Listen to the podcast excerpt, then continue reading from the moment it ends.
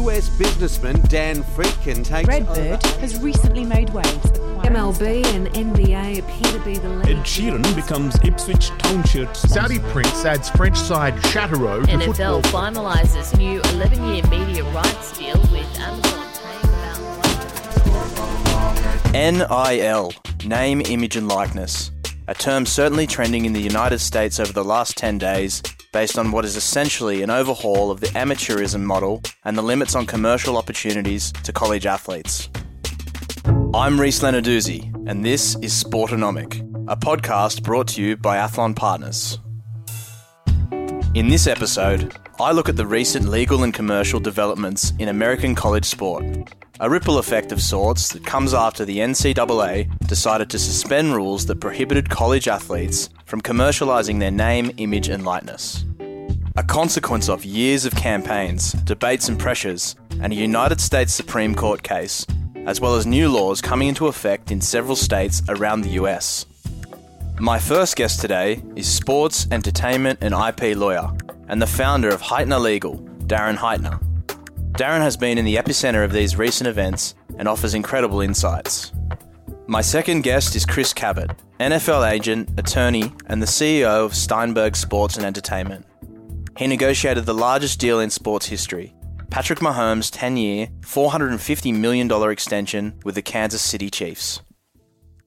In the recent SCOTUS case of NCAA v. Alston, in a jarring opinion, Justice Brett Kavanaugh addressed this concept of the tradition of college sports justifying the continued practice of banning and blocking a college athlete from monetizing. He said, One cannot justify the NCAA's decision to build a massive money raising enterprise on the backs of student athletes who are not fairly compensated. Nowhere else in America can businesses get away with agreeing not to pay their workers at a fair market rate. Justice Kavanaugh signed off with, The NCAA is not above the law. I asked Darren Heitner about the latest legal developments. Well, there's quite a lot going on in college sports and name, image, and likeness in particular. But I'd say the biggest thing that happened in the past few weeks is the Supreme Court in the United States decided the case of NCAA v. Alston, which was specifically about whether or not there could be a cap on academic related benefits for athletes. But its effects go well beyond that. And the Supreme Court, in a 9 0 decision, decided that the NCAA was violating antitrust law by placing restrictions, not allowing schools to provide as much money as they wanted to athletes with regard to their academic related benefits. Uh, the concurring opinion by Justice Kavanaugh, which is merely persuasive and not binding, was even more strongly worded than the majority opinion issued by Justice Gorsuch. And he went on to ask whether or not any restrictions whatsoever should be placed by the NCAA on college athletes with regard to any rights that they may have, and wondered whether athletes at some point in time in the future should be able to basically be in business with the universities and receive a portion of the revenues that they are entitled to. He talked about how this could get resolved in litigation. It doesn't have to, it could be resolved by legislation or collective bargaining.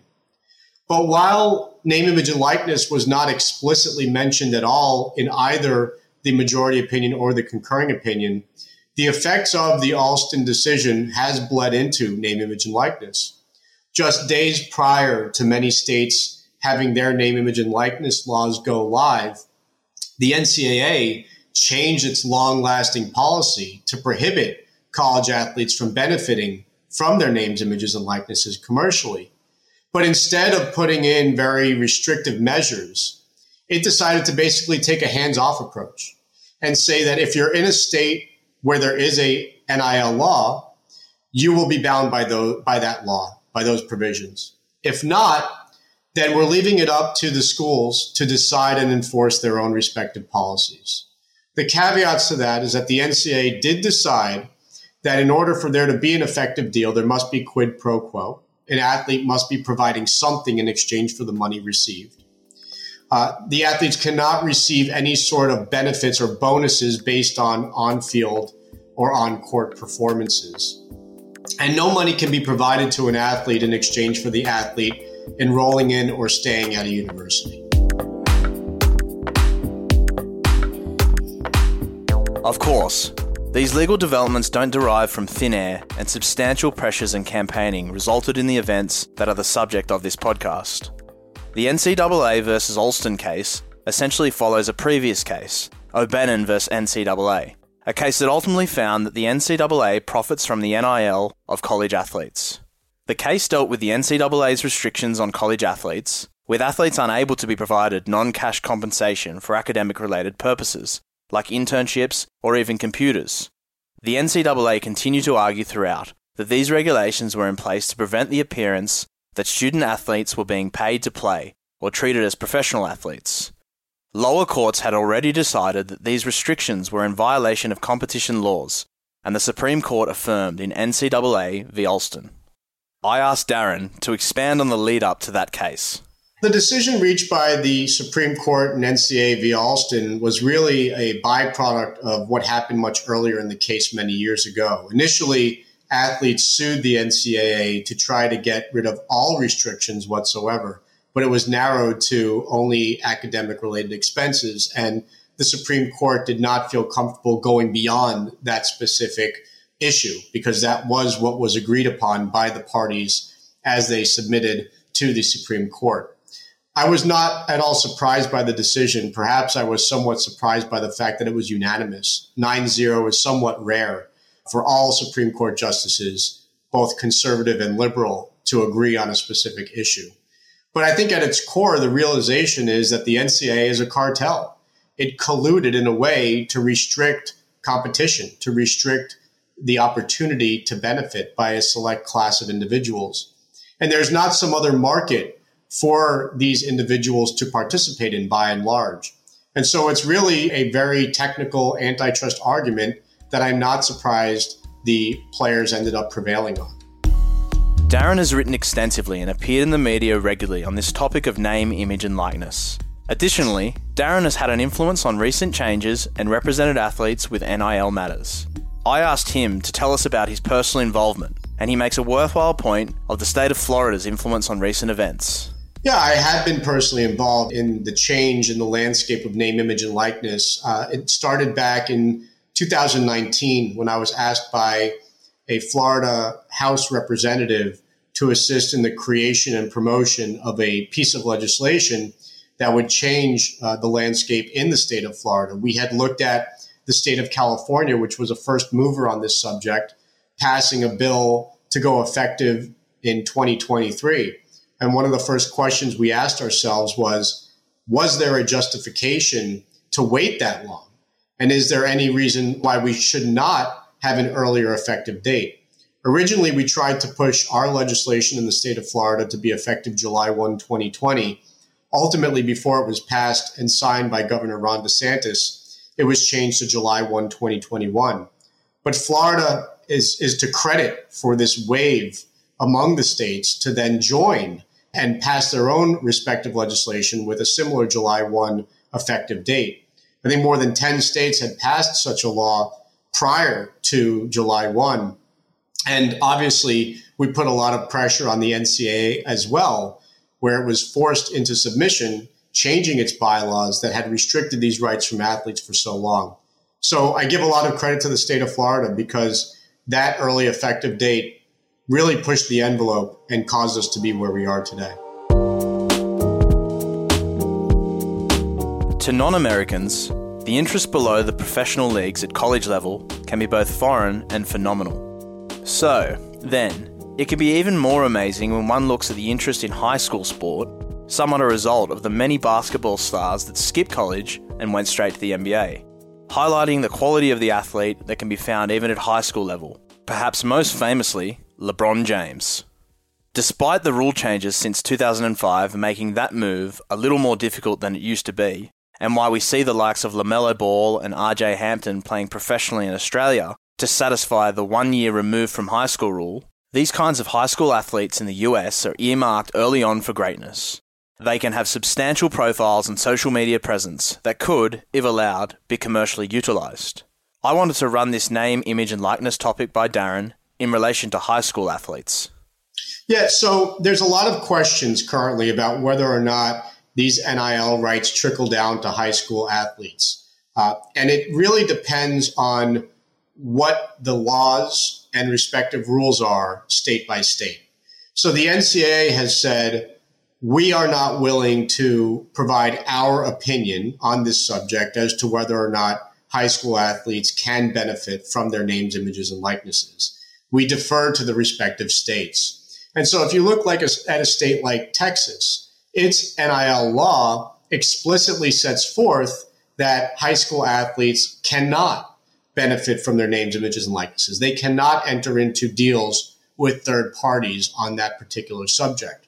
The state of Florida does not have a law, but the FHSAA, the association that governs high school athletics in the state of Florida, has an existing bylaw that seems to also prevent high school athletes from participating in these types of deals. I have asked the FHSAA for additional clarity, given that obviously the landscape has changed since July 1. I have not heard back, but it's very important for athletes across the country, high school athletes, to look at their respective state laws, look at their respective high school association bylaws to make a determination as to whether or not they should be embarking in this type of uh, offering. And the last thing they should do, obviously, is jeopardize their ability to participate. For some, these are very new and headline events, but much has gone into acquiring these rights for college athletes. We've all heard the adage, it takes years to become an overnight success. I asked Darren, who has been heavily involved for a significant period of time, what he envisages for this space into the future. Starts by noting that despite recent events, there are still restrictions in place. There are regulations and restrictions in place state by state. You'd have to look at the individual state laws as well as the respective school policies. It's not as though it's a complete free market, but it's getting pretty close to it. I think we're going to continue to see massive deals be reached. I think you're going to see more and more large brands feel comfortable with getting involved. And I think that's a byproduct of some of the early deals. I was fortunate enough to be part of the deals between the Cavinder twins, Haley and Hannah of Fresno State, and Boost Mobile, Six Star Pro Nutrition, and GoPuff which they did a tremendous job with. And I think that will pro- provide a lot of comfort to other brands that have been sitting on the sidelines waiting to see how this plays out. I mean, just now, uh, there's announced, an announcement that one of my clients is willing to offer more than $500,000 to roughly 90 athletes, uh, football players at the University of Miami on a year long deal for each of them in exchange for promotion. So we're starting to see bigger brands and bigger offers trickle in. And I think that will only continue as we start to distance ourselves from July 1. After the break, we hear from Chris Cabott about the commercial implications of the new ruling surrounding NIL.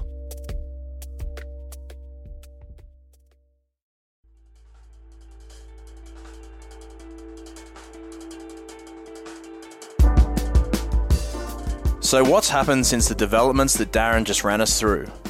Well, as short price favourite to win the 2021 Heisman Trophy and to be the top pick in next year's NFL draft, Spencer Rattler was quick to pounce. Rattler expressed his excitement for the changes in a statement where he unveiled his brand logo. Additionally, Rattler announced his first partnership with Cameo, an online service for hiring public figures to create personalised videos. He also announced that he had signed with Steinberg Sports for NIL representation, the agency to which my next guest, Chris Cabott, is the CEO. Other athletes like Graham Mertz, quarterback for the Wisconsin Badgers, announced the launch of their own brands.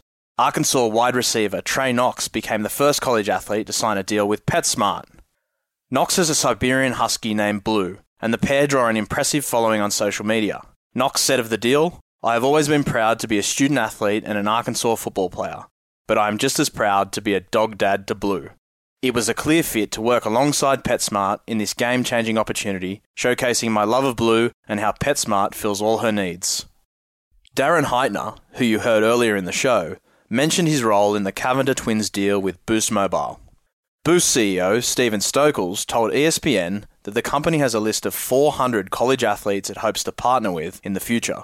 Stokels explained that the Cavinders will be part of a national advertising campaign but made a particular point about the ways in which college athletes draw attention on a local level.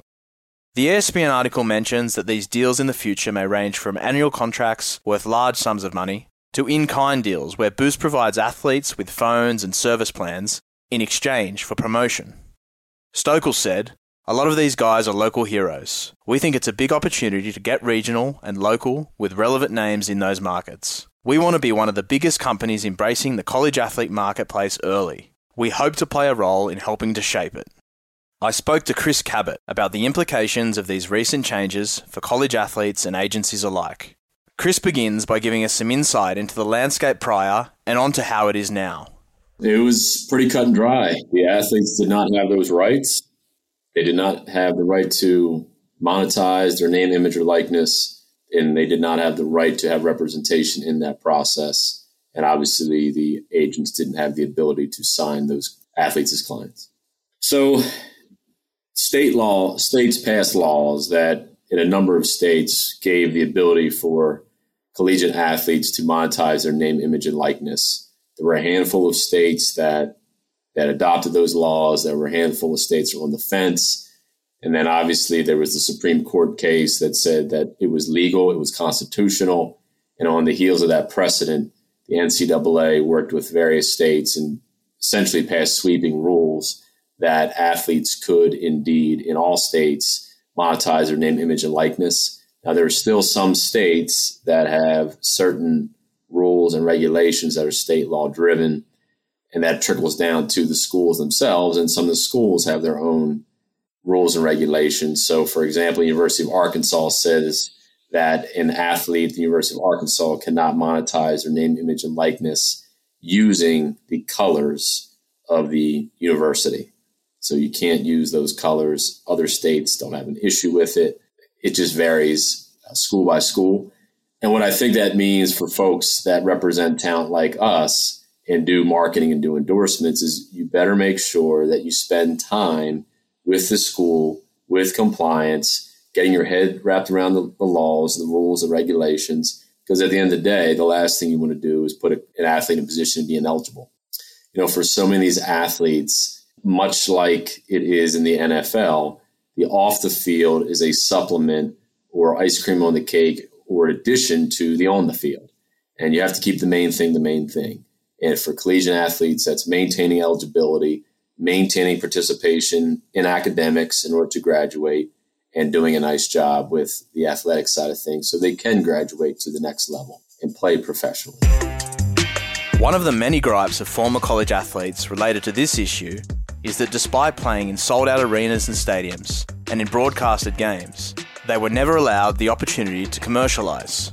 Some of those college athlete stars never made it professionally. I wanted to ask Chris what he was seeing at the moment in terms of opportunities, and he provides some valuable insights on what these changes have brought about from a commercial standpoint. I'll tell you what we've seen so far in the landscape obviously we treat this similar to how we treat when an athlete comes out for the NFL draft and we're doing that marketing.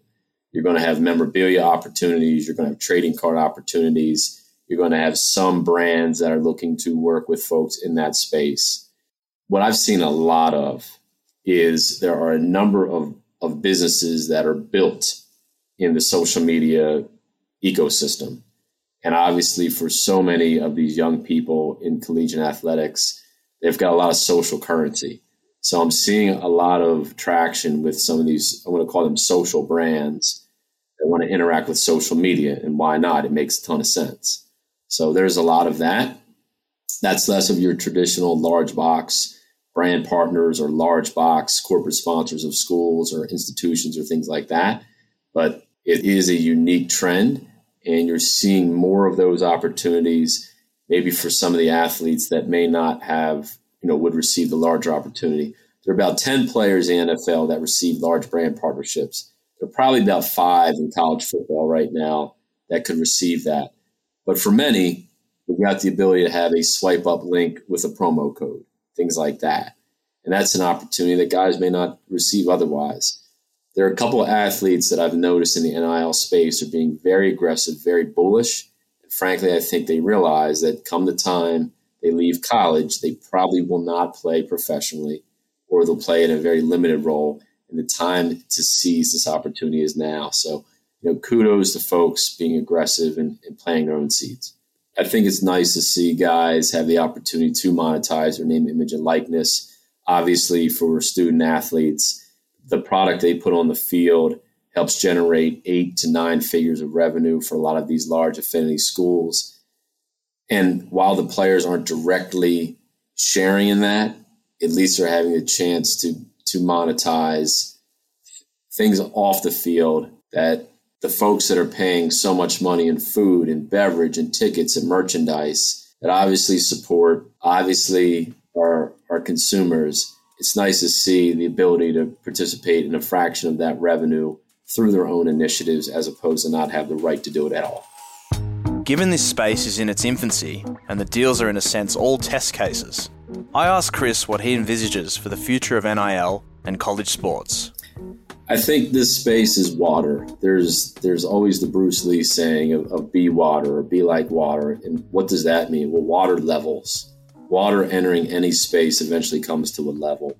And obviously, right now, people have said the Wild West of NIL and things like that. I think eventually the space will reach a level. And for certain athletes, it's going to become the realization of there's a degree of deals to be made. For others, it's not going to be as much. But for all, it's an opportunity. And I, I, think with opportunity comes innovation. I think with innovation, you know, comes enhancement. So I'm excited for the future of, of college athletics and athletes being able to monetize their name, image, and likeness. And I think also too, there's going to be some leveling of legislature. I think you'll start to see a lot of states kind of follow each other. We've seen in the past that the National Council of Commissioners on Uniform State Laws has come up with uniform laws like the Uniform Athletes Agent Act, things like that, that have been adopted and widespread throughout the United States. And I think you'll start to see a lot of those uniform laws go into place so that essentially throughout the states, things are pretty even. Because if they're not, I mean, think about this. If you're at the University of Arkansas, University of Arkansas says, well, you can't use our colors to promote name, image, and likeness. Well, attachment to those colors for a sport that wears a helmet is probably the greatest identifying item.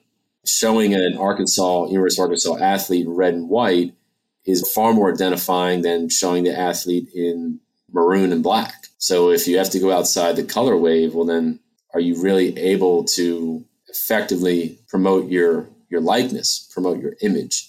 That ultimately will become a recruiting detriment, I believe, when schools are in someone's living room saying, hey, you know, we know you're looking at this school and that school and us. Here are our NIL rules. Here are their NIL rules.